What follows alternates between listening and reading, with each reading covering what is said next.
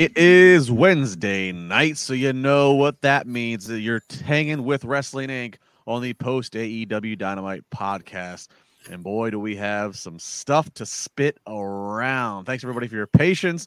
It is 1025 here on the East Coast. Of course, uh, Dynamite uh, notably going an extra 15 minutes long. So, you know, we're usually on the air about 10 minutes after Dynamite's off the air. So it's all good. So uh, apologies that the time was not updated though on the YouTube video. For those of you just so antsy and waiting for me, Justin LaBar here in Pittsburgh.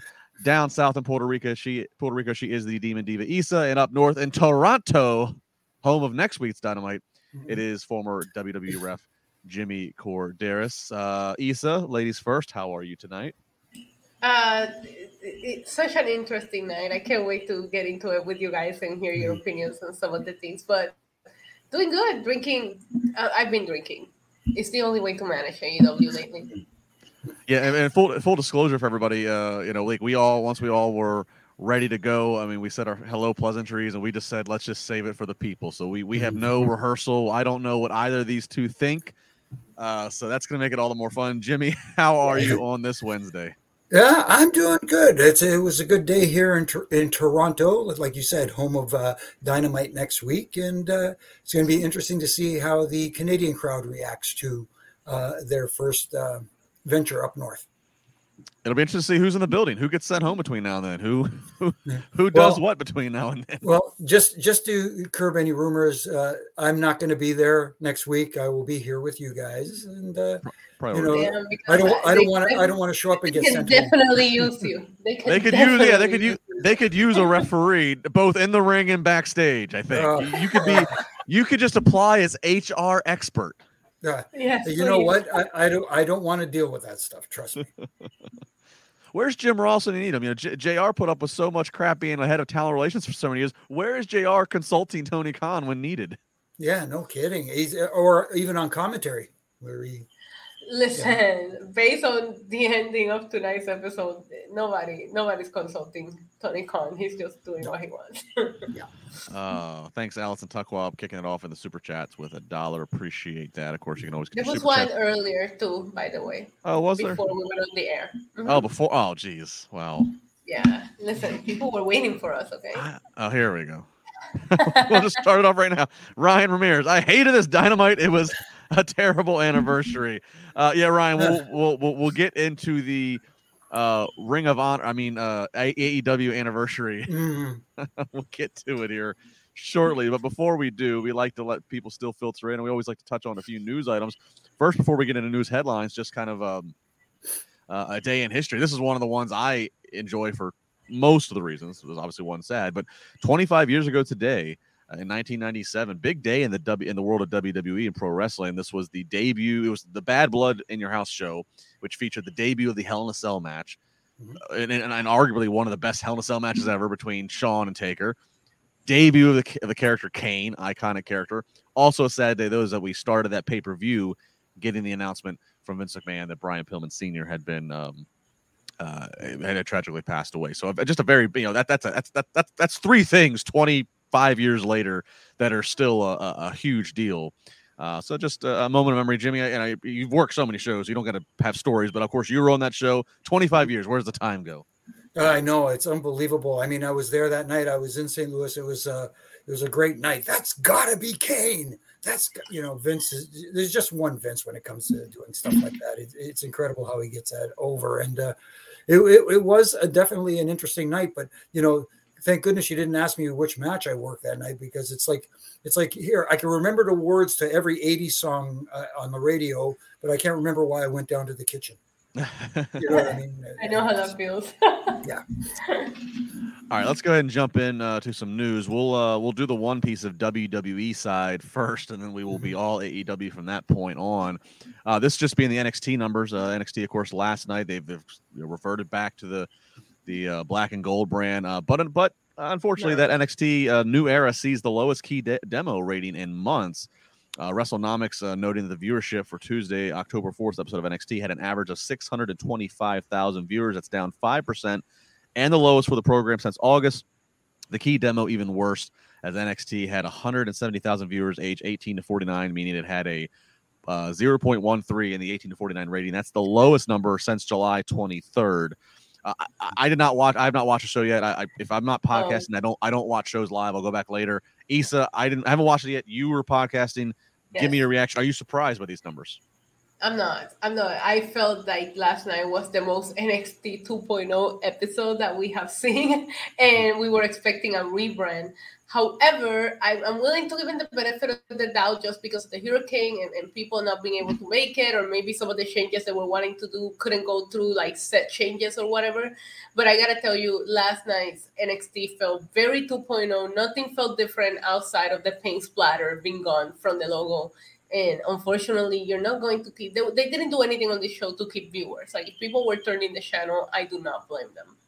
The best thing to come out of last night's podcast is that Brian Saxton is Alfred's daddy. Jimmy, Jimmy, um, Jimmy. I mean, is this just natural transition of you know Triple H and Shawn Michaels undoing maybe things that were done in the past? They're trying to just position things to get it in line for whatever vision they want of NXT again, or, or do you have any takeaway for this? I think so. I think that's uh, definitely has a lot to do with it. They they want to put their vision, uh, kind of take it back, but you can't take it. You can't do a complete 180 overnight. It's the the transition is going to take time, and of course we saw it with the with the set change and that sort of stuff. It's going to take time to transition the talent uh, too as well. And uh, like you, Justin, I haven't seen NXT yet. I will I will get a chance to watch it. Maybe I don't think it'll be tonight. It'll be sometime tomorrow, but. Uh, uh, yeah, uh, it's it's it's tough too, and you know I know a lot of people put stock into ratings, but this time of year with the baseball playoffs coming up and everybody jockeying for position and stuff Let's like go that, Yankees. Yeah. Oh my goodness.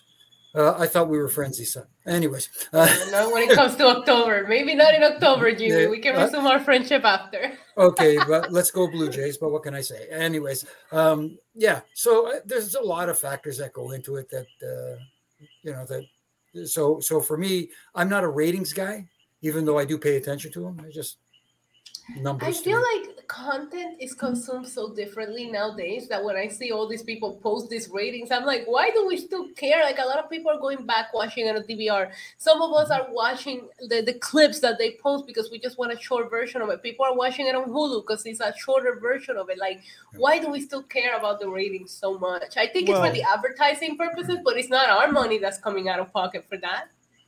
Well, uh, Isa, I think that's a fair uh, point, and I and I and I've even used parts of that point before. But I think mm-hmm. I think what I think the still relevance is yes, we can all agree. Like like like I just said, I didn't watch live, but I will go and I'll find the most you know attractive YouTube clips and I'll I'll try to you know catch the best ofs.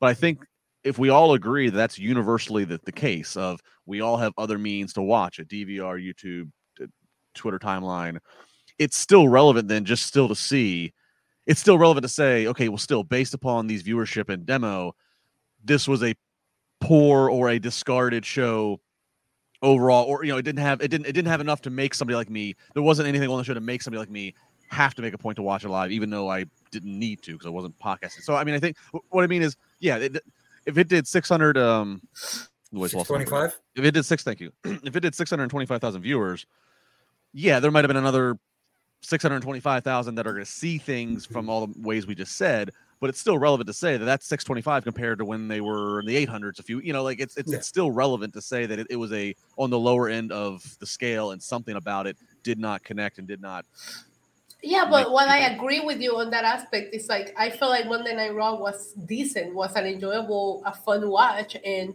there was football. It didn't do well in the mm-hmm. ratings, but it doesn't. It's not a show that I wouldn't tell you, oh, you shouldn't go back and watch it at all. There was some solid points on Monday Night Raw. So you know, while I get it how it did with people, I can't base whether I'm gonna watch the show or not based on a mm. rating that I see online. I guess is what I'm mm-hmm. trying to say. Yeah. Well, Mm-hmm. Uh, you know, we'll, we'll, keep an eye. I'm now. I'm, I'm yeah. very interested. Don't go back and watch NXT. Don't watch the main event. The main event was good. Okay. Well, I'm very interested to see what uh what next Tuesday um uh, what next Tuesday brings about uh, and how the ratings are and what, what we get of NXT mm-hmm. as things are moving so fast in Stamford and Orlando. Okay, let's jump over to uh, let's jump over from from Stamford and Orlando to Jacksonville to AEW. and let me just say this, folks: if you have not been on social media or if you have not been on wrestling websites, uh, you are probably a little lost as to what is happening right now. Um, oh my god! You know that I started my watch along and I didn't have time to get on social media before it. Mm-hmm. So I sit down and I'm like welcoming people and I'm like, oh, I wish the Andrade match was tonight. And my chat is like, that match was canceled. So I literally found out as I was mm-hmm. live on the air because I stayed off Twitter for an hour and a half and everything fell apart during that one hour. How did that happen? Uh, we got some super chats already, guys. We'll get to them in a few moments uh, once we get the yeah. facts out for everybody. So uh, I'm going to go in order here. So yesterday things kind of got real hairy as Sammy Guevara and Andre Andrade El Idolo going back and forth on Twitter. I'm not going to recite every tweet. I, it's all on Wrestling Inc. It's all on Twitter. Basically, just the two beefing back and forth. You know, Sammy, f you, just go back to WWE like we all know you want to uh, Andrade, apparently you have a problem, and you know I'll you know I'll address you. I'll I'll, I'll, I'll see you on Wednesday in DC. Just very clear back and forth of issues that this is not a storyline. So then we get to, um, so then we get to Tony Khan on Busted Open, and he kind of addresses this a little bit. Tony's a regular on Busted Open. He's always putting over what's going on. So he says, "quote." We've seen on September 7th that the Dark Order, of course, number 10, Hangman, all those guys recently they've been approached by um, the, the uh, Jose's. Uh, how do you pronounce the faction? He said the, the, the hmm. You, you don't know the word the Lefacion. What are you group. trying to say? No, I want you the, to the name of the the name of the group that Jose has. He's got he's got Rush and Private Party. Well, whatever. Oh, I don't know the name. I'm reading it, but I don't know how to read it and say it because I can't. No. Recently, been approached by by said, said faction. Hangman versus Rouge should also directly. Oh, los ingobernables. Got it. Okay. There we go. Um, you speak. You're the one that speaks Spanish on here, and I'm trying to do the Spanish. The, the, the, you know, help me out here. Mm-hmm. All right. So hang. All right. So continuing the quote. Hangman versus Rouge. It also directly ties to something that's going to be happening Friday. Andrade El Idolo versus Number Ten Vance. And that situation has escalated really quickly, uh, as has Andrade's heat around the office and locker room, mm-hmm. so much that if Andrade loses the match, he will lose a- a- AEW forever. So Tony trying to walk a line mm. of reality with the why all of a sudden you know Andrade is putting his career in AEW on the line. So that kind of is like half in storyline uh, on Busted Open. Then fast forward a few more hours. This coming from Fightful Select. TMZ's also jumped in, but we'll go with Fightful Select. I think they were the, the the first to have the most of these details. Andrade and Sammy both show up to DC to Dynamite as all parties plan to do. And what do you know? It didn't go well. Of course um, it didn't. Of course it did. like nobody, nobody could figure out how to keep these two on separate p- parts of the building. But never, we'll get into that in a second. Another backstage altercation takes place in all, all elite wrestling. Sources familiar with the situation claim that on the October 5th AEW Dynamite show, there was an altercation between Andrade and Sammy Guevara. Again, this is from Fightful Select. Mm-hmm. The two had taken shots at each other in interviews and on social media throughout the week, and it came to a head at the tapings. Andrade was removed from a scheduled mask versus career match against Dark Orders 10, with the latter remaining on Rampage schedule in another match.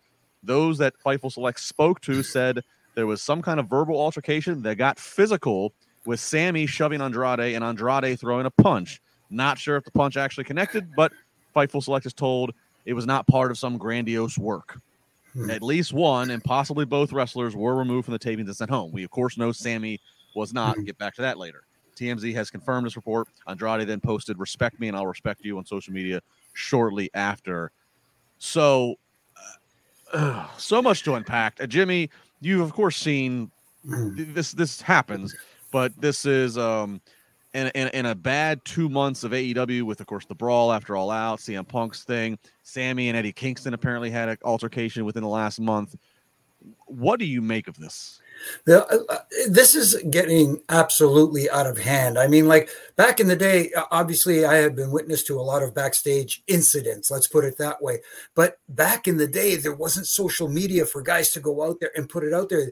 The guys respected the locker room enough and that curtain, that fourth wall, not to let the outside world in to what is going on behind the scenes. If guys had a gripe with each other, they had a gripe with each other, and you know it was settled. It, I don't want to say privately, but it was settled in a in a way that didn't leak out to the public so much. Now, if there's an issue, it seems like everybody wants to go on their Twitter and on their social media and put it out there and take shots at this guy and take shots at that guy it, eh, it, eh, eh, just because they don't like him or whatever the reason may be. And that's the biggest thing. And the problem I have here is that those in charge in AEW are not setting down and saying, you know, hey, this is what we want to do. And you know we want the business we want our company to move forward as i do. I would love to see aew move forward and grow. Mm-hmm. but th- the boss has to be the boss. Yes you can show your talent respect. Yes you can have an, a, an open door policy but it's more important to be a boss to be their boss than to be their friend. And it seems like and i don't know tony i can't speak for him but it seems like he's more interested in being their friend as opposed to being the boss and saying, "Hey, look, you know, I, I get it. You, you, send certain people home, you suspend us, others, but at the same time, you you, you got to be a hard ass when you need to be a hard ass." Isa. So as we as we will then know as we get into Dynamite here, uh, Sammy Guevara is in the main event of Dynamite tonight, so he clearly does not get sent That's home. the worst decision. That was the uh, they stop. They stop in the live promotions. There was one. There was one package they tossed to on tape uh, in the beginning of Dynamite to promote Rampage, where the Andrade match was still promoted. But then everything after that, everything they did live throughout the rest of the night, no mention of Andrade's match. So it seems clear Andrade's been sent home. And, and uh, what does that, what signal does that send to you? Favoritism. Favoritism. You handle the CM Punk and the Elite situation pretty evenly, right? Regardless of CM Punk was the, the person that might have started this brawl, like with, with his comments. I don't know that Andrade started it. Maybe what he said in the interview about, you know, maybe he hit uh, Sammy too hard and Sammy didn't like it and he said anything. And Jimmy's talking about old school wrestling. You know, we just saw Roman Reigns in the Impaulsive uh, podcast when Logan Paul asked him, What happens when somebody hits you too hard? Roman's response was, You hit back harder, you get your receipt, and you continue, right? Like mm-hmm. you don't make a big deal about it, but it seems like Sammy made a big deal about it. What really bothered me out of this thing, the social media back and forward, was the comments that Sammy made, calling him a favor hire. Like I, I, if I'm running this company, I wouldn't like those comments, regardless of what it is. And and the only and said. And the only yeah. and and the only reason you were hired is because your dad-in-law, your father-in-law. Yeah, I just felt that was so out of line, regardless of what it is that Andrade said on this interview. I didn't like those comments from Sammy. So, in my opinion, it's like I'm already having a conversation with Sammy. But the funniest part of all of this was the the tweet that came. I think it was from Dave Meltzer who tweeted, "Did nobody figure out how to keep these two away from each other?" Like we all saw it play out on social media. I'm sorry, Andrade is about that life. When he sent out that tweet, I'll see you Wednesday, I was like, somebody keep Sammy Guevara far away from this man on Wednesday. Like, how do you let them interact? Unless, unless listen, I don't want to, I don't want to turn into a conspiracy here, but why did Andrade mm. just walking and punch him just to get in trouble? I don't know, because he's also kind of been tweeting some some weird things about not being happy there. But overall, I think you should have been fair, and both of these guys should have been sent home and maybe wait for the situation to cool down before you handle disciplinary actions. But I didn't like that Sammy got to stay and wrestle because I do think he was just as guilty in the situation as Andrade was. Yeah, I mean, unless there's more to it that we don't know, unless unless something out more than what I just uh, recounted from Fightful Select, that Tony knows, unless there's something that's like, okay, Andrade, you were clearly in the wrong with however the altercation. Yeah, apparently yeah. Uh, Andrade. I'm sorry, Sammy probably got Tony very drunk at his wedding, and he probably got some secret video that he's storing him with. Because like, how do you not treat this situation the mm-hmm. same way? Well, yeah, I, mean, CM know, Punk said all of those things, and at the end of the day, everybody involved got suspended, got sent home. Why does Sammy get yeah. to stay? It doesn't well, make any sense. Send them both, and look, as mm-hmm. obvious you have you had Jake Hager there, you have other people from JS. Somebody mm-hmm. else can mm-hmm. can fill the spot of Jericho's tag partner. It's not like it was mm-hmm. crucial for Sammy to be out there. Yeah, uh, yeah I, this yeah. is just, and, and, you know, and again, and we'll get to super chats here in a second, guys. It yeah, and, and, this I think Jimmy started. You can't even say, "Oh, this is the damn locker room leaking stuff to the dirt sheets." These two guys went on Twitter and put each other on blast. They mm-hmm. decided mm-hmm. just to go ahead and leak it themselves. So right, it, uh, it's yeah, getting and, so tiring. I'm so go ahead, Jimmy. No, I'm sorry. To, it's just this is the problem. When uh, yes, there are some veterans in that locker room, but who is the locker room leader? Like uh, I'll, I'll, give you an example. Back back when we were there, uh, Taker was our guy Taker was the locker room leader. So if there was an issue, you went to him first. Do you know what I mean? Say, hey, If how do I Taker handle is my leader, I'm not having an issue. I don't want to. I don't want to go in front of Undertaker. Yeah, exactly. I'll figure it out. but, you know, and and and as as talented as as as and veterans that they have, like a Jericho, like like uh, Mark Henry, who's there now, and all the agents and producers that they have back there with all that stuff. Is there somebody back there that the talent could go to and say, "Hey, this is what's going on. How do we get this to stop? Can we have a, a sit down, a get together?" Nobody does that anymore. Right away, it's got you got to pick this darn thing up, and you start tweeting, and Yeah. you start putting, you know, You know, Jimmy, it kind of Jimmy, it kind of feels like you know we heard after you know it kind of feels like after the all out brawl and everything that you know we heard that Moxley and Bryan and Jericho, that you know the, the- these veterans, these guys that have that have been around for a long time, they've been at WrestleMania, they they they they've been to the top of the mountain, right? They supposedly kind of stepped in and said, "All right, guys and girls, like let's let's get our shit together. Let's let's remember like how how how good we can be. Let's remember what this is all about, right?" But we're, we're so we hear that but then there's also, but then this stuff continues, whether it's with whether it's with Sammy and Kingston, uh, Sammy and, and this with Andrade. It kind of feels like that some of the veteran, you know, the veteran. You, you got guys like Christian there. You got Mhm. guys like Billy Gunn there. You got guys like Mark. You have a lot of veterans there. It kind of feels like some of them are like, you know what? I'm not. If if these damn kids aren't going to listen, I'm not going to walk. I'm not going to follow them around and scream. You know, that, that's what it kind of feels like from a way outside per- aspect looking in. And I also wonder, Jericho's very close with Sammy. And to the get to the point, Sammy doesn't get sent home. Andrade does. Mm. Does Jericho have an influence in this? And then does he have a? and Mhm. and also to your point, um, it's just it's it's we talked about this with CM Punk, and I feel like we have to give this the same energy. Um, CM Punk being the common denominator in certain issues. It, it's not the first time that we hear about Sammy Guevara having issues backstage. Now, I'm not saying Andrade is not guilty here, but what I'm saying is like we literally just heard about Sammy Guevara having an issue backstage. And you know who got suspended? Eddie Kingston. There was no disciplinary action taken against Sammy Guevara. He was still an all out, right? So I'm just I'm just saying. I'm just saying. All right, let's get to some super chats. So Dylan uh, Mm. threw a little bit of money there. I think Dylan uh, hit the money before he put his comment. I think his comment followed right after, which Mm. was kind of what Isa said. Those nudes Sammy have at Tony Khan must be juicy. yeah, I don't Shout know. out to Dylan. yeah, yeah. So uh, No thanks. Don't want to see him. Same. Yeah, I know it's National Scissoring Day, but let's just calm down. Yeah. Um, Stellar Justin Lopez, uh, he's re- ready and rearing to go. He said, "Did Tony not see the tweets? He should have approached the two when they arrived and scheduled a face-to-face meeting to hash it out. It's that simple. WTF is he doing? Let's go Yankees." Yeah. Yeah, I mean, you you- need you need to get him in the room to get. Well, then again, you know, what, maybe maybe it's this. Well, the one part you need to settle it's you need not have you need to not, not have a fight break out. But if if if Tony prior to this match that was going to happen with the whole Andrade leaves AEW, Mhm. if Tony truly does know, okay, Andrade's out of here in a week, he's gone. Mhm. Okay, maybe you don't need to sit and have kumbaya and make these two become best friends. But at the very least, if you only got to have him here for one more week, keep them the f apart. Right. Yeah. You know, Yeah, yeah, li- li- like I said, it's it's that old cliche. The inmates are running the asylum, and that's what it feels like here uh, with what's been going on recently and uh, what we're hearing coming out from backstage. So, uh, it, like I said, Tony needs to sit down, be a hard ass, and say, "Listen, I, I respect you guys. I want this company to do well, but we can't continue down this same path." And and there will be repercussions if people go to step too far on whether it's social social media or whatever. There will be repercussions if you're not one of Tony's favorites. But okay. That too. Um, all right, so f- real quick before we get into dynamite, uh, this is one I- I'll give this one to Isa. Zook Enigma saying, "Did you guys see Logan Oh. Paul taking shots at Bad Bunny?"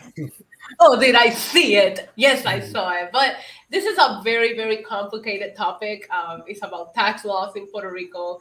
I, I, I saw the, the the person that created the report did a good job with the thumbnail and clickbaiting because he made it sound like Logan Paul was just taking a lot of shots at Bad Bunny, and he kind of did. However, Bad Bunny cannot.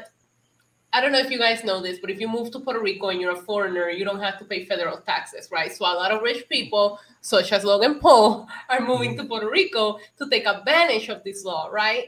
However, Logan Paul has been doing a lot of things for Puerto Rico unadvertised. He's not giving it any press or anything. He's going on to help the island in any way that he can, and he's not getting any press about it. So Bad Bunny is uh, made out a documentary in his last music video talking about all these people that are coming in here and doing this. And Logan Paul accused Bad Bunny of taking advantage of that exact same tax exempt exception. Bad Bunny doesn't qualify for that. It's only for foreigners that move here. Bad Bunny has been a citizen of the island his entire life. He qualifies for a different kind of tax exception, but not the same one that Logan Paul is taking advantage of.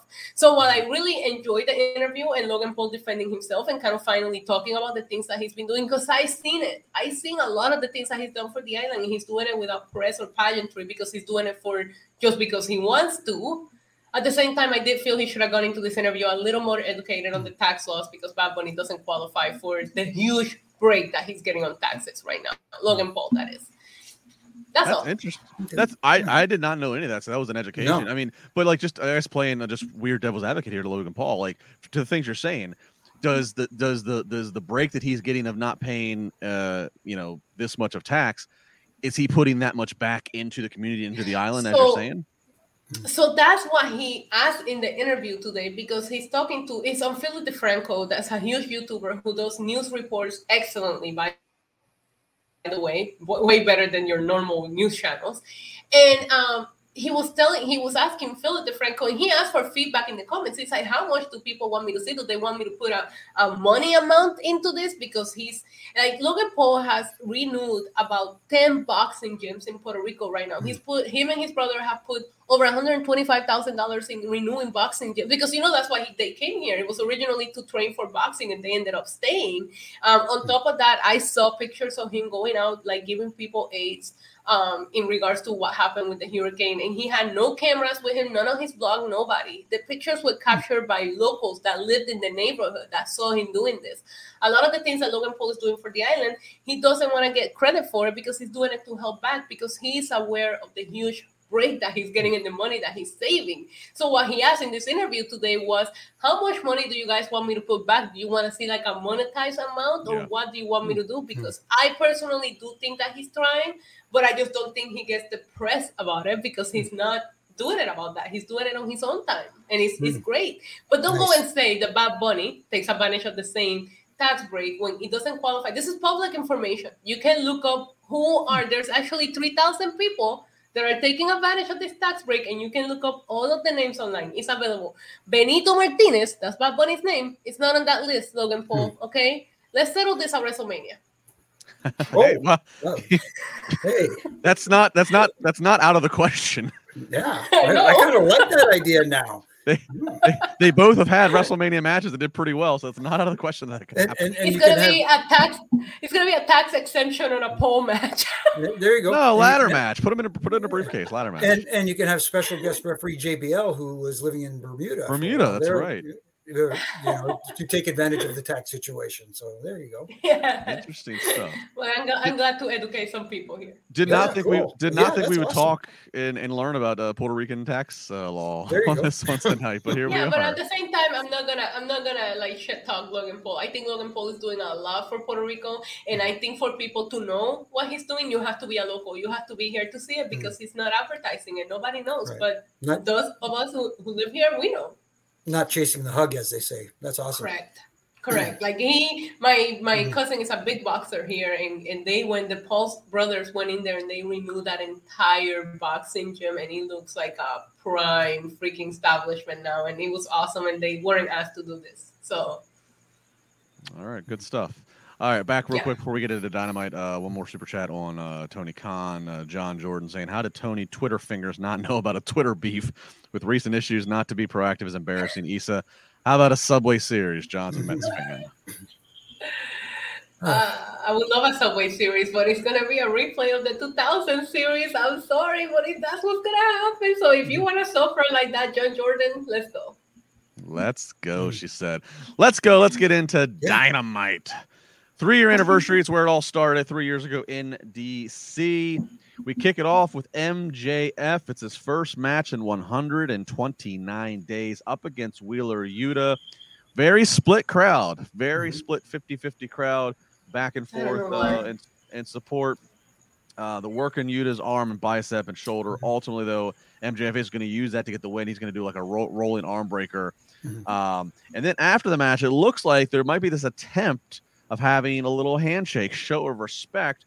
And just as MJF looks like he's going to do that, all of a sudden Lee Moriarty and uh, Stokely Hathaway out there they attack um, uh, Yuta and, and MJF is screaming, "I didn't tell you to do that! I didn't tell you to do that!" Uh, then Hathaway gives uh, uh, the Dynamite Diamond ring to MJF, wanting him to use it.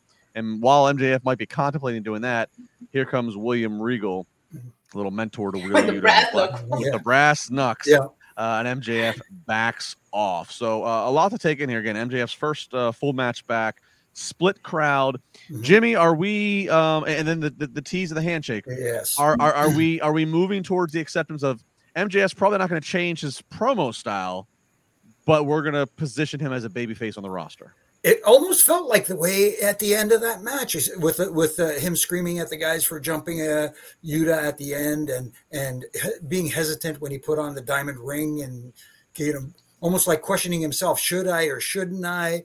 And then when Regal coming out you know just taking the higher road and, and leaving um, it, it, it certainly has planted that seed that maybe MJF is going to be that uh, babyface with the nasty mouth so to speak, because he can he can definitely talk a great game as a heel, and I do not have any doubt that he can continue that style and turn it into a babyface type of promo. Still, kind of down down talking his opponents who who are heels. Isa, would you buy a babyface MJF? I'll buy any MJF I can get. I love MJF. um, I I thought this match was incredible. I like that tease at the end. I feel like MJF is such a good uh, character-wise that we overlook his wrestling, and he's very very good in the ring. That match that he had against Darby, I think it was a full gear, if I'm not mistaken. It was so good, and I thought he did the same today with somebody like Wheeler Yuta, who's so good in the ring.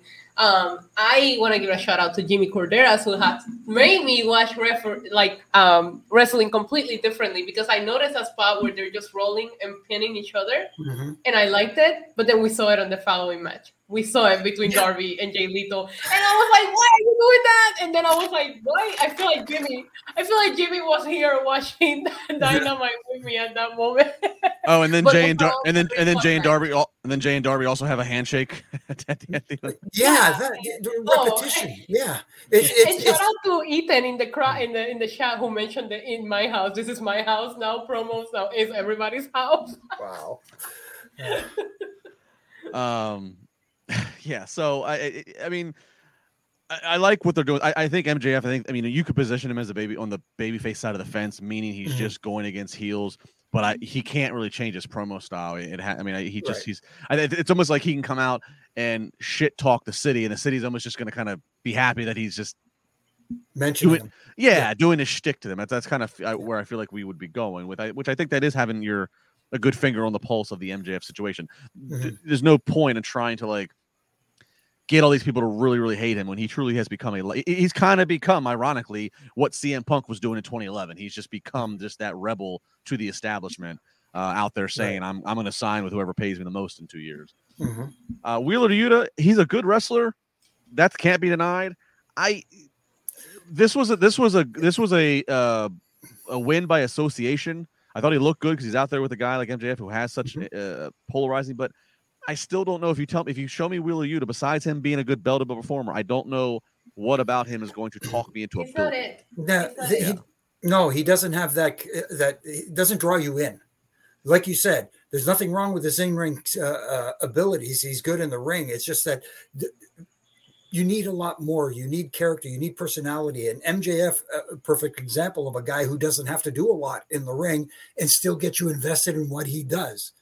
Wheeler Yuta, as good as he is in the ring, just there's something about him that doesn't draw me in. Yeah. Yeah. but he shouldn't be MJF's first feud or wrestle Mm. back, back after his long gone Right. time. Like it just Right. doesn't feel right. And, and trying to put him in a microphone battle, somebody that right now lacks charisma in Wheeler Yuta against MJF, that's like throwing him with the charge. Like it's, it's almost borderline abusive.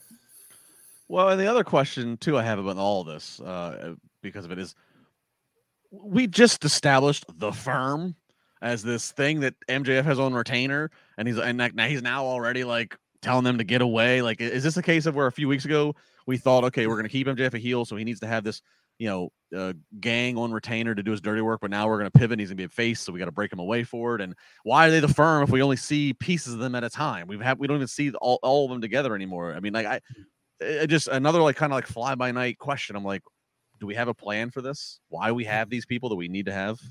Yeah, no, it's just it, it, it's a good question. That, but but it, like right. you said, it looks like they are definitely positioning him as as a uh, baby face, uh, as in uh, this is the side of the ledger he's going to be on, basically, without yeah. changing his style. And and yeah. and to the point about you know down talking the city, you know what? I can I can win even in a place like Toronto, Ontario, Canada. Yeah. See, because when you name a Canadian city, you have to do the name of the city, the province, Providence. and the country, and the and the and the country as well, like Calgary, Alberta, Canada. Mm-hmm. Right. Yeah. Yep. Winnipeg, Manitoba. Canada. Canada. Yep. Mm. I did all not right. know that. See, we're we're all educating each other today. all right, uh, moving on. Jay Lethal versus Darby Allin. In some ways, they uh, just again a carbon copy to what we just saw. this is uh, literally. this is of course, uh, you know, making a big deal of you know is, is Jay Lethal going to show some honor at, at, the end of this? Satnam Singh and Sanjay Dutt are out there distracted. He wants them to go away. So just like MJF and the firm can't get along, these guys all of a sudden newly formed, honeymoon period's over.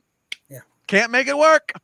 And uh, he's telling them to get away. Or they don't get away. Or that distracts them, and then Lethal wins up uh, getting the win. Um, or no, excuse me, Darby ends up getting the win on Lethal uh, with, yeah. with, a with a, a roll up here. Uh, then again, we tease handshake. Handshake actually mm-hmm. happens mm-hmm. here. Mm-hmm. Isa. I thought this was a fun match. I, if I have to give credit where it's due, I like that we do get some kind of variation from Darby. Like sometimes he comes out with with Sting, sometimes he doesn't. He doesn't need him. Like we know Sting is part of the pack. It's a package deal, but he's not always there. As to with other AEW factions, they always have to be there at ringside or whatever but yeah, I just I, I like the match. I thought it was solid, but again, it bothered me that they were doing a lot of the same thing that we literally just saw minutes before. But I do not want to take away from seeing Jay Lethal and Darby Allin have a really mm. good wrestling match. Jimmy, you no, a fan they, of this? No, they, they had a pretty good match, but it, it almost feels like a, a wrestling match isn't why people tune in to see Darby Allin. They want to see something different from him. And yes, he had a great. They, they, did have a good match, but they, again, that's probably uh, a lot Jimmy, to do with JP. Jimmy. We can't be call, we can't be killing him every time he goes out there. We gotta give him a break here and there. But but, I, but Jimmy, just, Jimmy Jimmy wants to book Darby like Kenny on South Park. almost pretty much yeah but uh, no I, did, I, I, didn't mind it but uh, like you said uh, earlier uh, in this match they did the you know 40 false finish reversals uh, like simultaneously like they did in the first match and and it, it almost feels like there's no communication uh, in the matches from one match to the other. Nobody talks to each other or, you know are the agents talking to each other? Are they saying are you guys doing this in this match? You know what i mean? You know and don't get me wrong i was entertained by the match. I, I enjoyed the match. It just you know, again. Yeah, but especially when it's like four talented individuals like MJF, Wheeler Yuta, Darby Allin, and Jay Lethal, they should all be mm-hmm. able to come up with two full wrestling matches where non-repetitive things happen. They, they yep. do that if they just talk to each other. Yep. Well, if you're busy breaking up fights backstage, maybe that, that just kind of distracts everybody. I don't know. I guess, yeah. Uh, I don't know if this is a, a reference to this match, but uh, uh, no, but he's talking about the Andrade punch because uh, some ah. people were reporting that that Andrade might have thrown a punch, but they weren't sure if he connected. So Jiro J saying, not sure if a pro wrestler's punch landed. LOL. Uh, oh.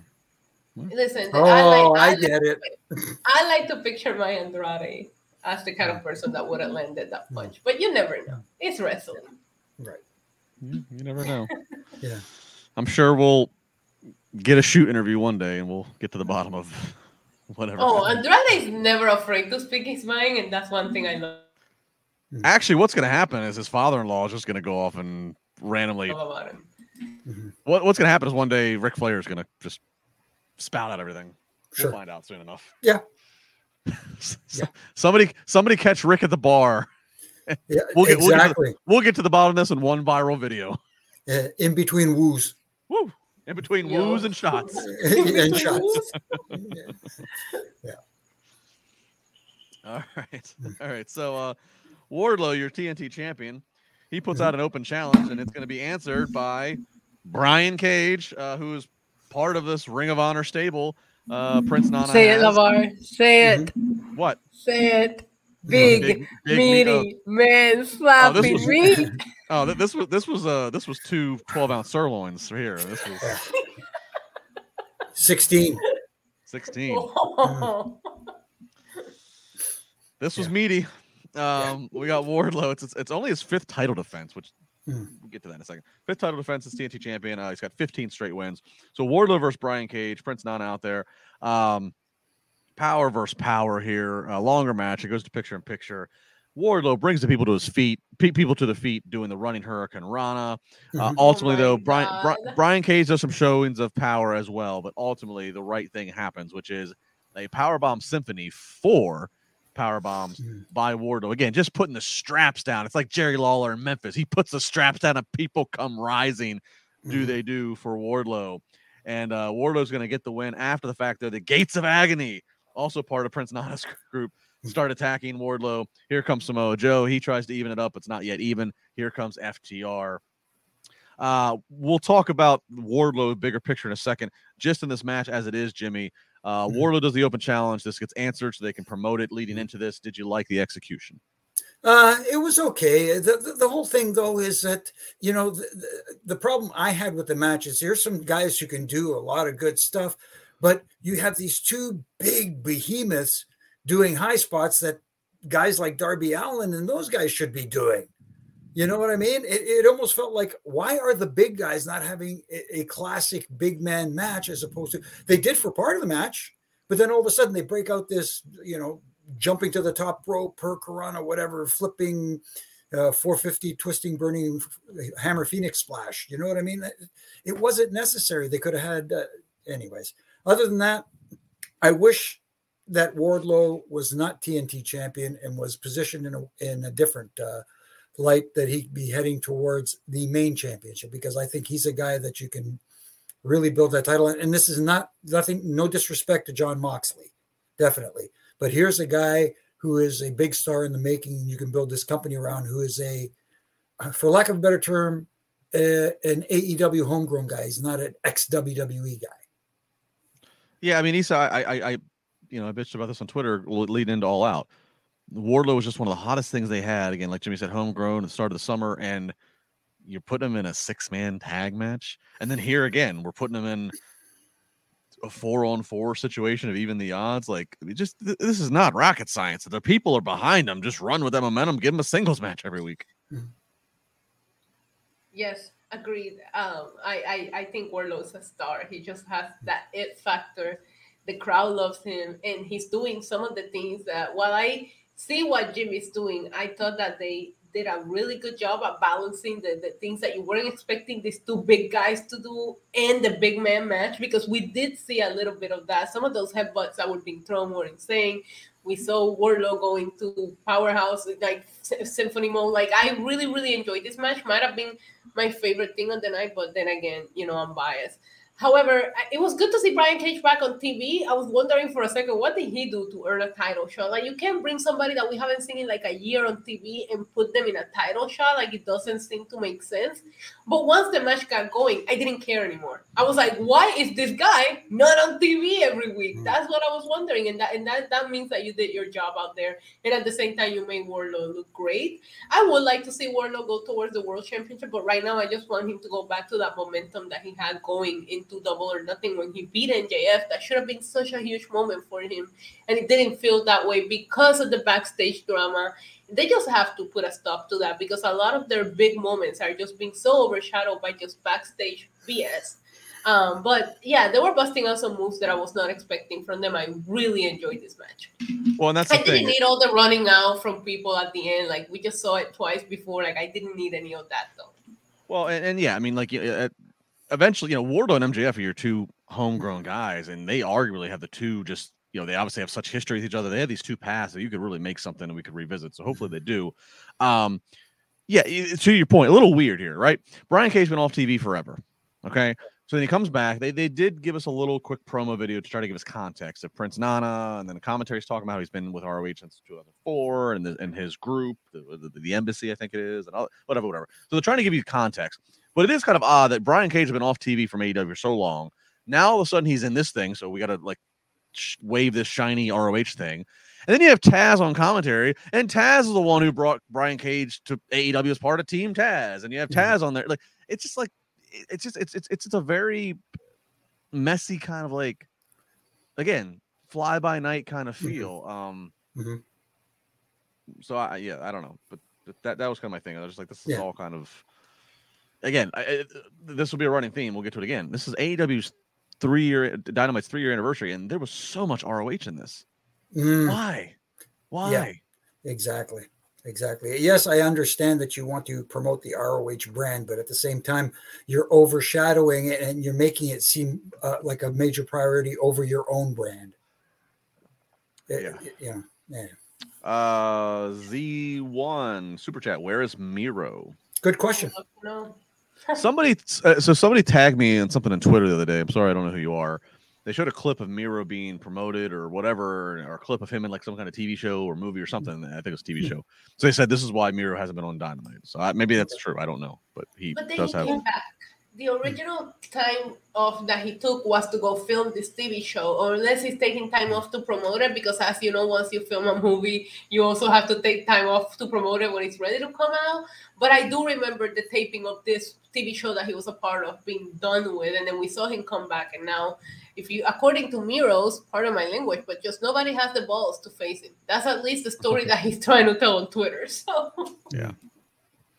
I'm, I'm a big ever since i got away from the whole gamer thing and the best man thing i've been a big fan of the miro in, a, in Yeah. AEW. Me I think- too. Still, still my favorite TNT champion. I, I mean, I think Wardlow is up there. They just need to put him on more significant feuds, but I still think Miro had the best TNT um, champion reign. Well, and like he, I mean, I love the the Redeemer stuff and your God and all. I mean, whatever. I mean, I mean, he was. I mean, he was feuding with like Malakai and Buddy and all those guys, and they're all gone. So maybe maybe they just had to again have to hit a reset on on Mhm. that. All right, Yeah. it is the start of the second hour. That Mhm. means the women are going to get a match. Ooh. They're going to get the kick off the start of the second hour. A unique placement for what is normally the 9:30 pegged spot. Is this a little sh- little result of Saraya? Uh, and we feeling like she has star power to go out there and kick off second hour. I don't know. It kicks off. It kicks off actually with Britt Baker backstage, doing a quick promo. Basically, you know, her sources, her doctors telling her that Saraya, eh, she, Saraya's not gonna be able to do, not gonna be able to fight in AEW, not gonna be able to wrestle. So they just just put her in some packing peanuts, send her home. Hmm. Uh, then we get to the match here, which is we got Penelope Ford, Serena Deeb, and Jamie Hayter alongside out uh, uh, Britt and Rebel up against Willow Nightingale, Athena, Toni Storm with Saraya in their corner. Let's just cut to the chase. Uh, Willow Nightingale gets the pin using a gut wrench powerbomb. Mhm. The entire match, the entire six woman match, was just a reason to get Britt and Saraya in the same place at the same time because that's the story. Is post match Mhm. they come to blows. It's the first physicality we've seen of Saraya slash Paige Mhm. in years. And then Saraya, uh, after doing hockey fight with uh, Britt, she then gives a little kick to Rebel. So, Jimmy, it would seem the story is here. They're kind of leaning into some of the internet questions, uh, Mhm. and myself included in those questions of, wow, this is a big investment. It's a big deal to have Saraya, Mhm. but is she clear to wrestle? Can she contribute in that fashion? This seems like they're leaning into that, and that they have a, a an ace up their sleeve, which is yes, she is going to wrestle. Yeah, I, I would say that she is going to wrestle because if you're not cleared to wrestle, then you're definitely not cleared to have physicality, especially to the extent that we saw it from Saraya tonight. I think they did a good job of getting to that spot, but it just took too long, and I didn't think that a uh, uh, a trios match is that what they call it the the trios Trios. match was necessary to get to that spot. They could have done that with a promo segment and it not take as much time. It, it, it just felt like it took a lot of time to set up that one thing that they were actually going for to set up. Isa. Um, one word answer, and then I'll ask a follow up question: Is Saraya versus Dr. Britt Baker the biggest women's match they could do right now? Yes. Okay. Follow up question: Is that okay considering you have Toni Storm with the with the strap and Jade Cargill with a strap, and both seem to be far less important right now? Yes. Okay. Toni Storm is gonna. Toni Storm hasn't felt important. It is still an interim strap, and they they have man. AEW does a great job of making you feel that the interim title is interim. Um, they haven't given us any sort of update with um, Thunder Rosa, which is okay. They also didn't do that with CM Punk. We didn't know when to expect CM Punk back. Um, with Jade, I just expect her to just continue just rambling to people and making her streak bigger. So yes, I have no issue with them creating an actual feud out of non non title being involved. They haven't managed to do that, and they're doing that here. I like the placement of this. Um, I I like the match. I actually thought the match was great. And guess what? The booking made sense. Willow Nightingale gets the pin. I'm sitting here thinking, why did she get the pin? Then she calls out Jade, which we'll get into. I didn't really like her promo so much, but it makes sense that she goes with the confidence to call out Jade because she just got the win. Hmm. And just seeing the way that Saraya played out the rumors that she's not clear, is she clear? When she actually got physical, it felt like a moment. Yeah. No, no matter mm-hmm. what they do moving forward, whether she wrestle, whether they put him in, in, in a tag match to protect her or not, just seeing her get physical after so long the last memory we have of her is that horrible accident that happened at the house show, that video going viral. We all saw it. She couldn't move. I don't want that to be the last memory that I have of mm. her in a ring. So just seeing her here, it just it just felt like a big moment for people that I'm a big fan of hers, and it, it, it felt awesome. So I loved everything that they did here. I'm not saying the women's division is great, but it's the first time that I turn around and I go, you know, that wasn't so bad, and that's Right. not the this the vibes that I have every week following a women's Mhm. segment. So props to them, and maybe she is bringing some change. Love seeing her get physical. I just want her to be clear and okay to do this. At the same time, if she is, let her go for it. We also need to stop protecting her like she's so fragile. You know, they they're not gonna let her go out there and do something she's not supposed to do. I Mhm. hope. Yeah. Yeah. Um. All right. Very good. Yeah. It's. Uh. Hmm. I. I- I mean. I. I. I it- yeah, you're right. It is exciting to have uh, an interesting feud that, that is not title Mhm. based. So. Especially um, with Britt Baker, their promos back and forth. I know that Saraya was a little bit rusty last week. I know that my power went out and I couldn't talk to you guys about how much I didn't like that women's segment last week. I, I get it. She hasn't been here in a while, but I think Britt Baker in a in a in a polished Saraya on the mic back and forwards for a little bit. Oof, sign me up. Mm. Because we already saw a preview of it. I did think that Britt Baker did better last week, for what Right. it's worth. I did think Mm. Britt Baker owned her last week. But I'm looking forward to their back and forth. Yeah, I, I agree with you, Isa, and, and, and I agree mostly with the point of as long as she's cleared and she's taking care of herself, that's that's the most important thing. Fair enough. All right, we'll see. And uh, Isa mentioned Thunder Rosa. You know, I've been on Busted Open the last few Fridays here with Thunder Mhm. Rosa, and uh, she is chomping at the bit to get back. Mhm. She's waiting to be cleared. uh, Yeah, I Right. saw. I watched her vlogs, and I saw that she went and got one of those epidural shots in her back, which Hmm. made me a little bit worried because that does mean she must be in a lot of pain or, or suffering through something pretty rough to get that procedure done. But at the same time, it makes me feel like at least she's trying to get what needs to be done to come back. I'm looking forward to seeing her come back. Right. All right, up next, maybe the highlight of the night. It's time to celebrate National Scissor Day. Censor me, Justin LaBar. Come on, come on, come on. There we go. You don't do the triple? Oh, Yeah, Jimmy oh, gets in there. triple Jimmy gets in scissor. Let's go. Let's There go. we go. There we go. You All love right. to see it. Yeah. All right, we got the acclaimed. They come out. Uh, of course, Max Caster got the rap going. Uh, he says AEW. It's acclaimed every Wednesday. Uh, Daddy Ass has gifted them with the golden scissors that he got from uh, City Hall. Uh, Max Caster then cuts a kind of a nice little personal promo talking about they're there in DC. Talks about his father uh, some 40 years ago being part of Super Bowl 17 with the Washington Redskins, my team, which is true. Yeah, his and father you. I thought about you when this happened. his father, uh, Rich Caster, uh, Mm-hmm. was a receiver and so and was part of the Super Bowl team. So he talks about that and how his dad proudly wears the Super Bowl ring to this day. So nice little touch there. And then they're interrupted by Swerve. Uh, Swerve kind of cuts a promo saying that the only reason that the the, the acclaim had the titles is because of uh, Daddy Ass, Billy Cunn. Uh, and then here comes Smart Mark Sterling. He's going to get taken down in the feel good spot. Mhm. And ultimately, Gunn is going to answer Swerve's challenge. So next week, we are going to get Swerve Strickland up against Billy Gunn. Uh, Mhm. Isa, did this live up to all the scissoring hype? Yes, I love this segment. I it was so wholesome. It, everybody everybody loves the acclaim like it's an actual fact. How can you hate the acclaim? Now i gotta tell you I, am disappointed that you didn't bring up Swerve's line against when he said rock always beats scissors. Yo i popped. Mm, mm. i popped when he said that. But overall i thought I, I mean maybe a little too long but at the same time i feel like we waited so long to see the acclaim in this position that give them all the time that they want to take. Really love the promo by Max Caster. Overall, really wholesome. Love this segment.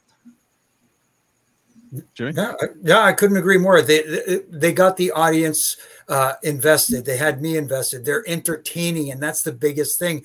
Not only can they go in the ring, they can go on the mic, and they get people talking. And they and you heard the pop, especially tonight because uh, maybe it was just my television. I don't know, but the it, the crowd didn't seem as lively as they do most Wednesday nights. They I, they did come up at times, but uh, when the acclaim came out, they were they were into it. You could see people standing. Yeah, it uh this was fun. This is a lot of fun. I said it before. Mm-hmm. The acclaim, they just had that magic formula. They got they figured it out. It's it's to get the people involved, make them feel like there's something. And again, they even uh, alluded to it in the promo where they're saying in a city of DC where it's red and blue and such division and mm-hmm you know, we are here to bring everybody together. And you're watching the, they're telling people to do the peace be with you to scissor mm-hmm. to the person you yes. Re- person oh my god, I pop for that too. I yeah, and the crowd showing shots of people, just random stranger. They're all doing it. They're all in that moment together. I mean, that's that's a hell of a thing that the acclaimed yeah. is doing. Um, I love what the acclaim is doing. I have a friend that I didn't even realize watch wrestling uh, on my Instagram, and I posted my picture scissoring Britt Baker because we have to celebrate, right? And he responds and he's like, everybody loves the acclaim. And I'm like, I didn't even know you watch wrestling. he's like, no, I just like the acclaim. And I'm like, okay, that's always, I always keep that in the back of my brain. Like, who the casuals, right? What we call the casuals, who are they gravitating towards? That was a fun, that was fun to see yeah. somebody that I have no clue would even be familiar with what I'm talking about, knew exactly what it was. Mm-hmm. Shout out to uh, Billy Gunn too, if you caught it. Did a little rockabilly move. Yes. Mm-hmm mm-hmm. if you know your Billy Gunn history. There you go. Um, so this is a lot of fun, and uh, and I will, by the way, a little cheap plug. I will tweet on Monday as we Ooh. have the Raw season premiere in Brooklyn, and of course mm-hmm. DX. I think we all can. It's fair to say we're not going to see Daddy Ass. Mm. I have my bingo card ready of oh, you have it of one liners that we might get from DX so stay tuned to my Twitter at Justin LaBar. I have my bingo oh, card, and I will let, I will let all of you contribute to the bingo card. I got some spots to fill mm. out. And we will play DX one liner bingo next Monday night. Oh, it's gonna be cool. good. cool. Now I'm looking forward to it even more. Yes, yes, yes. yes. See, you're talking me into Twitter. there we go. Hmm. There we go. Uh, another cheap plug. The three of us will be back Saturday night after Extreme Rules. There you go. Perfect. Oh yeah. All right. Yep. I'm looking forward to Extreme Rules. I, really I am yeah, too. Yeah. This, I mean, I was actually trying to go back. I was I was googling Extreme Rules in the past. You know, the most extreme night in WWE. I was like, this might be the, the Extreme Rules I'm looking forward to the most. Mm-hmm. Like, yeah, it's actually yeah. feel like Extreme Rules. I'm excited for it. Yeah, absolutely. That's Saturday. AW people will get pissed off if we uh, detour too much. All right, Rouge versus Hangman Page. Uh, Buckshot Lariat's going to get the victory here for Hangman Page. Sorry, Rush fans, I'm not going any deeper on this. Story here is Private Party come out afterwards trying to circle the ring. Moxley comes out. He kind of evens the odds. They Private Party backs off, but then Love Moxley it. gets on the mic. He says, "I've been waiting this for three years. Been waiting for three years. I knew eventually it was going to happen." Um, mm-hmm. while he notes the respect he has for Hangman Page, he says once it comes time for that bell to ring and the title's on the line, he doesn't respect a GD thing. Mm-hmm. Uh, says he will break his face and choke him until he's blue says that uh, this is going to be the battle that between he and Page, whoever stands tall will be the last top true guy.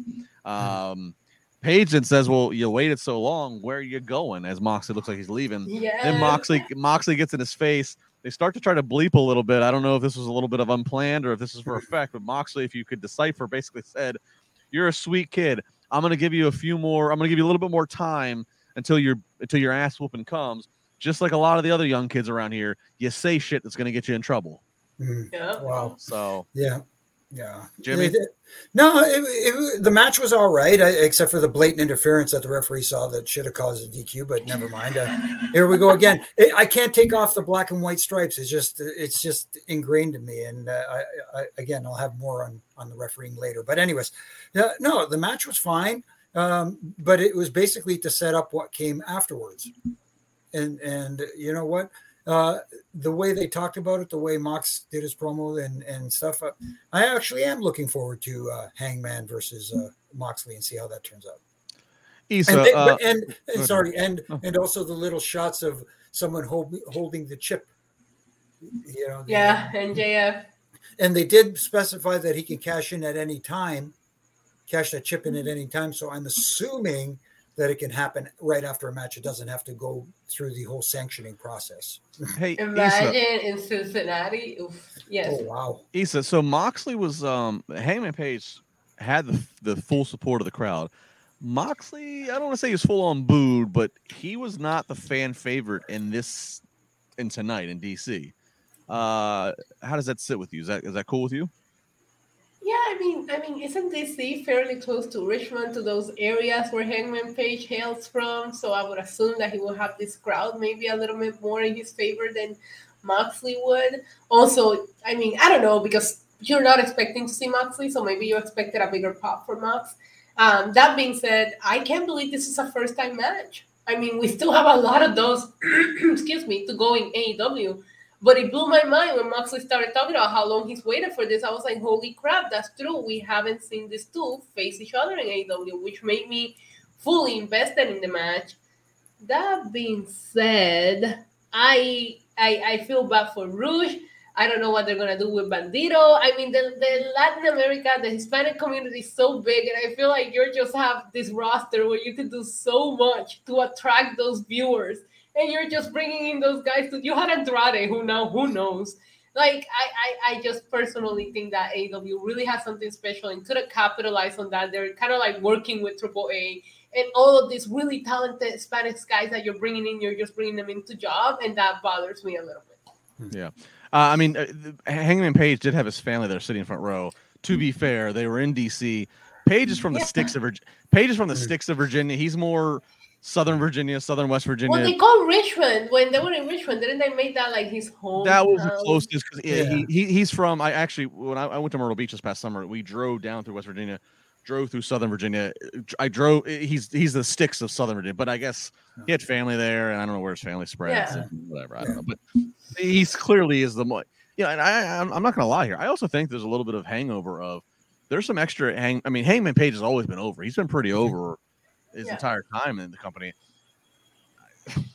I th- I, th- I think CM Punk kind of victimizing him a little bit on the microphone Mhm.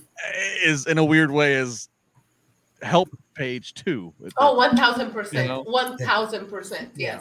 Yes. so. Yeah, and uh, I think I think a lot of that has to do with uh, people uh, that core audience is almost viewing uh, punk in a different light now. Yep. Yeah. Yeah. All right. Uh Luch well we got the we're gonna run 15 extra minutes, so they have time Mm-hmm. to they have time to do a Luchasaurus squash match. Luchasaurus out there squashes Fuego del Sol. Uh, the entrance music was longer than the match itself. After the fact, Jungle Boy comes out and attacks with a chair, cuts a little heartfelt promo. So it's crazy to think that Jungle Boy and Luchasaurus, th- this is still going on. I feel like this has been going on. And, and Christian's in a sling. Christian's talking about next week in Toronto. Uh, of course, Jimmy's not going to be there to referee this. Um, I, I, Luchasaurus Jungle Boy, this, this continues to go on and on. Uh, Jimmy, uh, are you ready for a payoff? Yeah, I, I'm waiting for this uh, rivalry to end. Uh, uh, again, uh, uh, uh, you want to get the, the viewer invested. You want to get the the the the the the the, the paying public, so to speak, invested. Those who are paying, whether they're paying for a live ticket or paying uh, with their time to watch on television, you want to get them invested. And uh, as as much as they're trying here, Christian is trying hard. Um, Jungle Boy is even trying hard, but I'm just not that invested. I just I, I want this to end rather than you know Well, and I feel like it whatever kinda- way it does. I know. feel like it kind of missed its window because when this when the when the split happened, it was a big deal. I mean, Christian was cutting some crazy ass promos for Mhm. several weeks, uh, real personal promos that were ooh and on, and then I feel like it just it, it, it- the the fires cooled. Yeah, absolutely. Yeah. You know, I mean, I mean, East. I mean, I mean, where are you? I mean, I, I've kind of fallen off the the, the, the investment here. Yeah, I keep on forgetting that this is still going on, but at the same time, Jericho and Daniel Bryan and Daniel Garcia, that story has been going on just as long as this one. Mm-hmm. With this one, we haven't seen a payoff because of Christian's injury. Um, I, I, ju- I'm just, I'm a little bit over it. I thought, I thought that Jungle Boy did sound slightly more comfortable on the mic tonight than he usually does, but at the same time, I wasn't a big fan of the of the promo. But he looked to have more confidence out there today. Mm-hmm. Yeah. So we'll see where uh, where that's going to go, uh, where that's going to go, right next week in Toronto. All right, main event time. Hmm. Your Ring of Honor World Champion Chris Jericho out there with Sammy Guevara up against Ring of Jericho. It's the mm-hmm. Ring of Jericho. Yes, up against your Ring of Honor Pure Champion Daniel Garcia. Mm. No. Sound like it sound like the Howard Stern WNBC. Uh, uh, your Ring of Honor Pure Champion Daniel Garcia plus Bryan Danielson uh, this all this entire match builds to when we finally get Garcia and Jericho face to face. Again, hockey fight explodes. Um, another high spot here. Jericho's going to suplex Bryan Danielson through the timekeeper's table. Uh, finally, Daniel Garcia has Sammy and the sharpshooter. Referee is not in a position to see Jericho hitting Garcia with the belt. That was Jimmy's favorite spot. That was Jimmy's favorite spot. And, and Guevara is going to uh, get the pin here. Sammy Guevara, big heat. At one point, even there was briefly an, uh, an El Idolo chant that broke out. Uh, a lot of you still suck, yes. Sammy. So a lot of yes. heat on Sammy, whether it's storyline or reality based. Sammy Guevara, the least popular person, mm-hmm. yeah, on Dynamite tonight. Jimmy, was the referee out of position to not see such shot? Uh, unfortunately, no. Uh, uh, the referee did not position herself in the right. Uh, look, the sharpshooter was happening, and and you saw that they were moving closer and closer to the rope. So when you saw that happening, I kind of had the idea that something was going to happen there. But what what the referee should have done was positioned herself exactly uh, so she could be blinded by both participants. She was sideways, so it's almost like referees there don't have peripheral vision.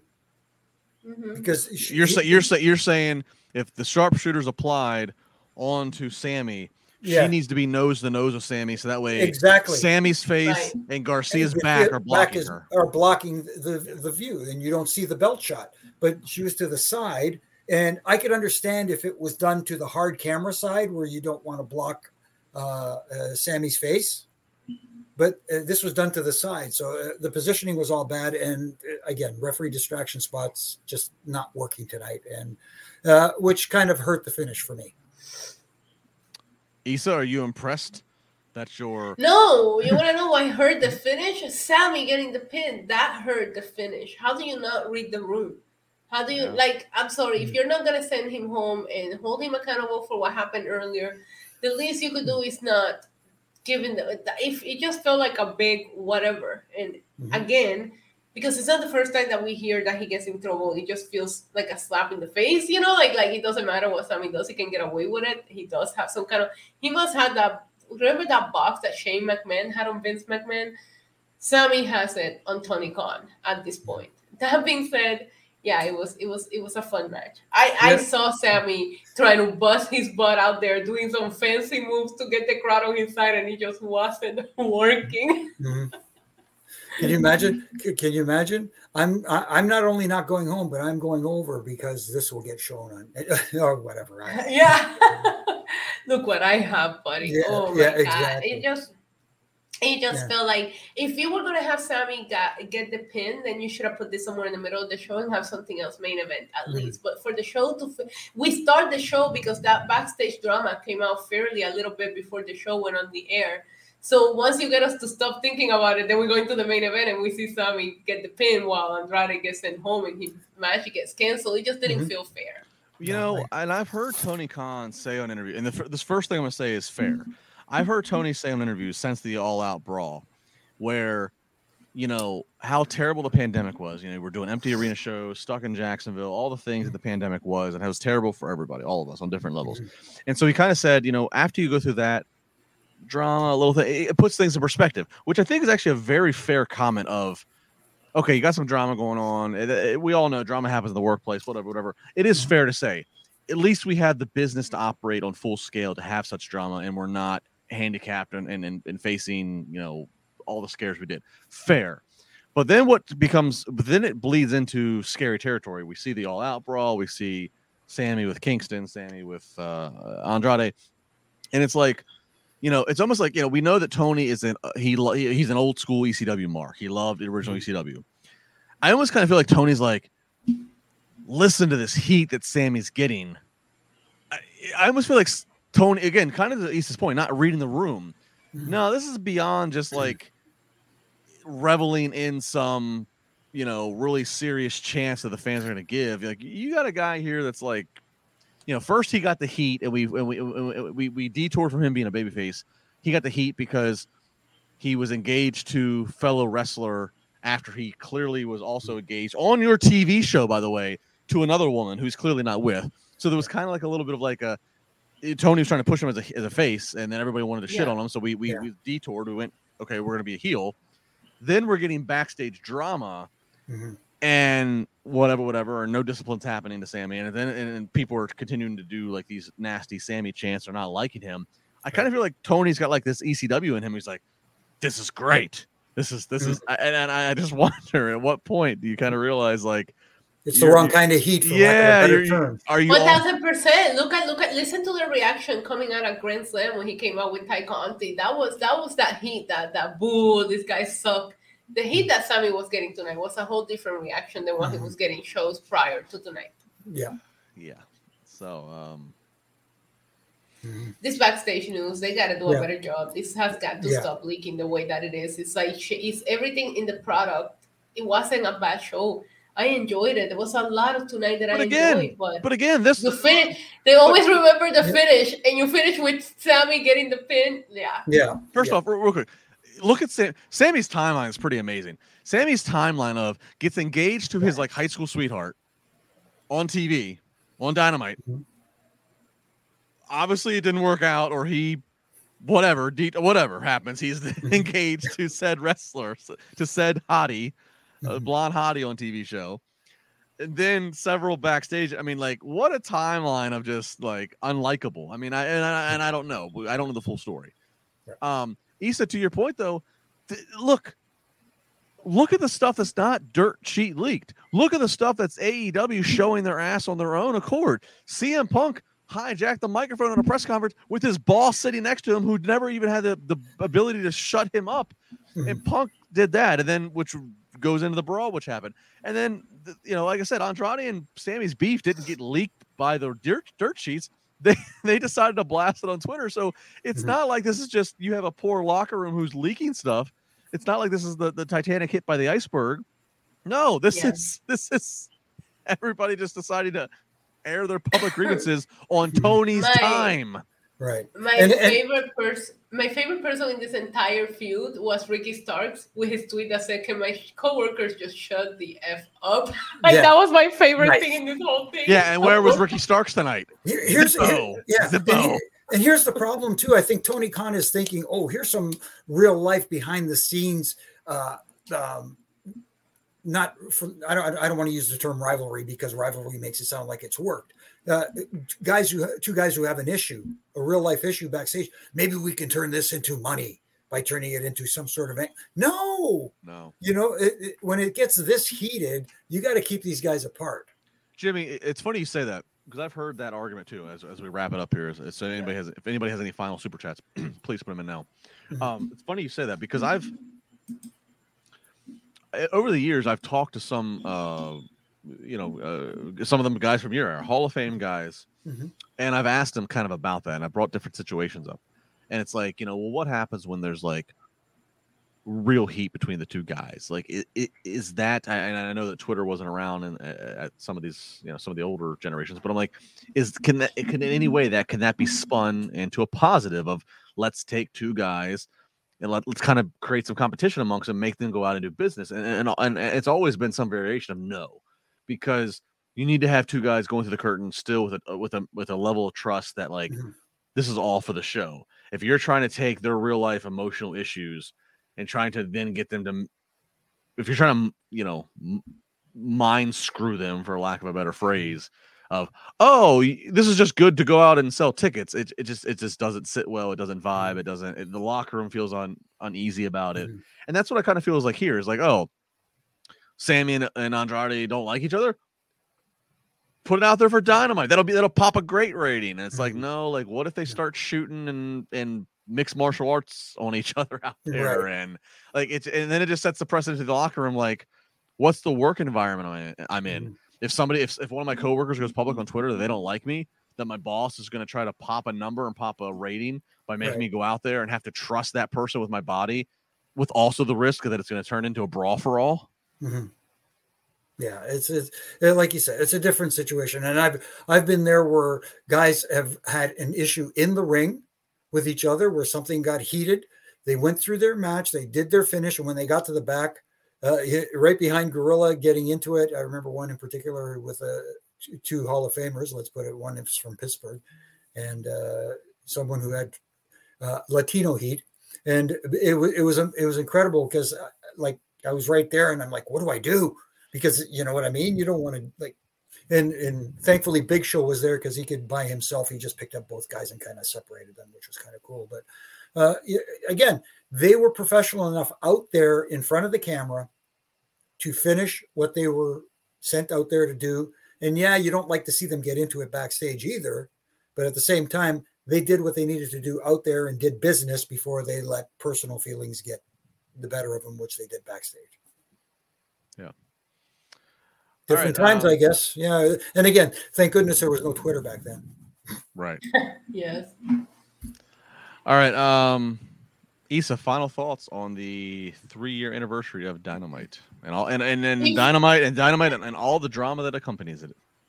First of all, it feels like AW just launched, and then it also feels like it's been a hundred years. I don't know how they have managed to do both at the same time, but when I'm looking at the three-year anniversary, I'm like, it feels like it was just yesterday, but it also feels like we've been dealing with this for way too long.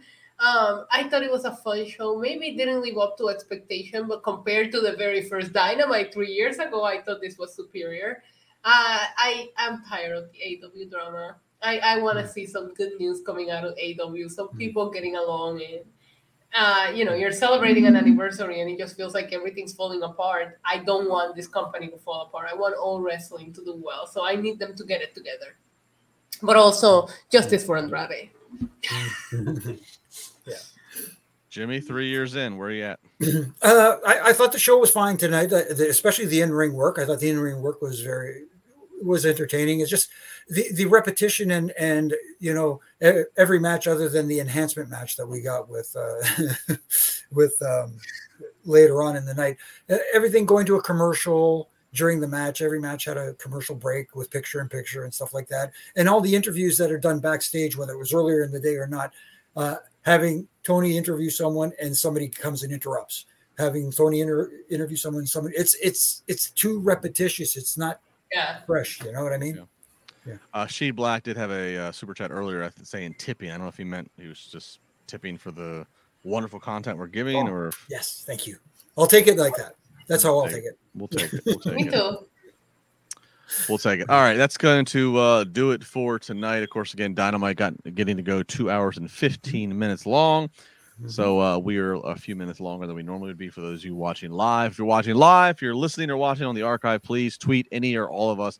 Let us know where in the world you are, Carmen San Diego. How are you enjoying this podcast? What do you like best about it? Love doing that. The three of us will be back Saturday night. Extreme Rules. Are we going to get the White Rabbit reveal? A lot of questions. It's going to be a lot of fun. It's Saturday night, so uh, I, I, I got a feeling that's going to get kind of crazy. So that'll be fun. All Yeah. all three of us. Yeah. Uh, three. it's going to be great. Puerto Rico, Pittsburgh, and, and Toronto all together again. So make sure you bookmark and uh, do whatever you got to do to make sure Saturday night you join us after that show. Uh, at NYC Demon Diva, at Jimmy Korderas, at Justin LaBar. Again, thank you very much for all the super chats. Thank you for the comments just in the free chat room.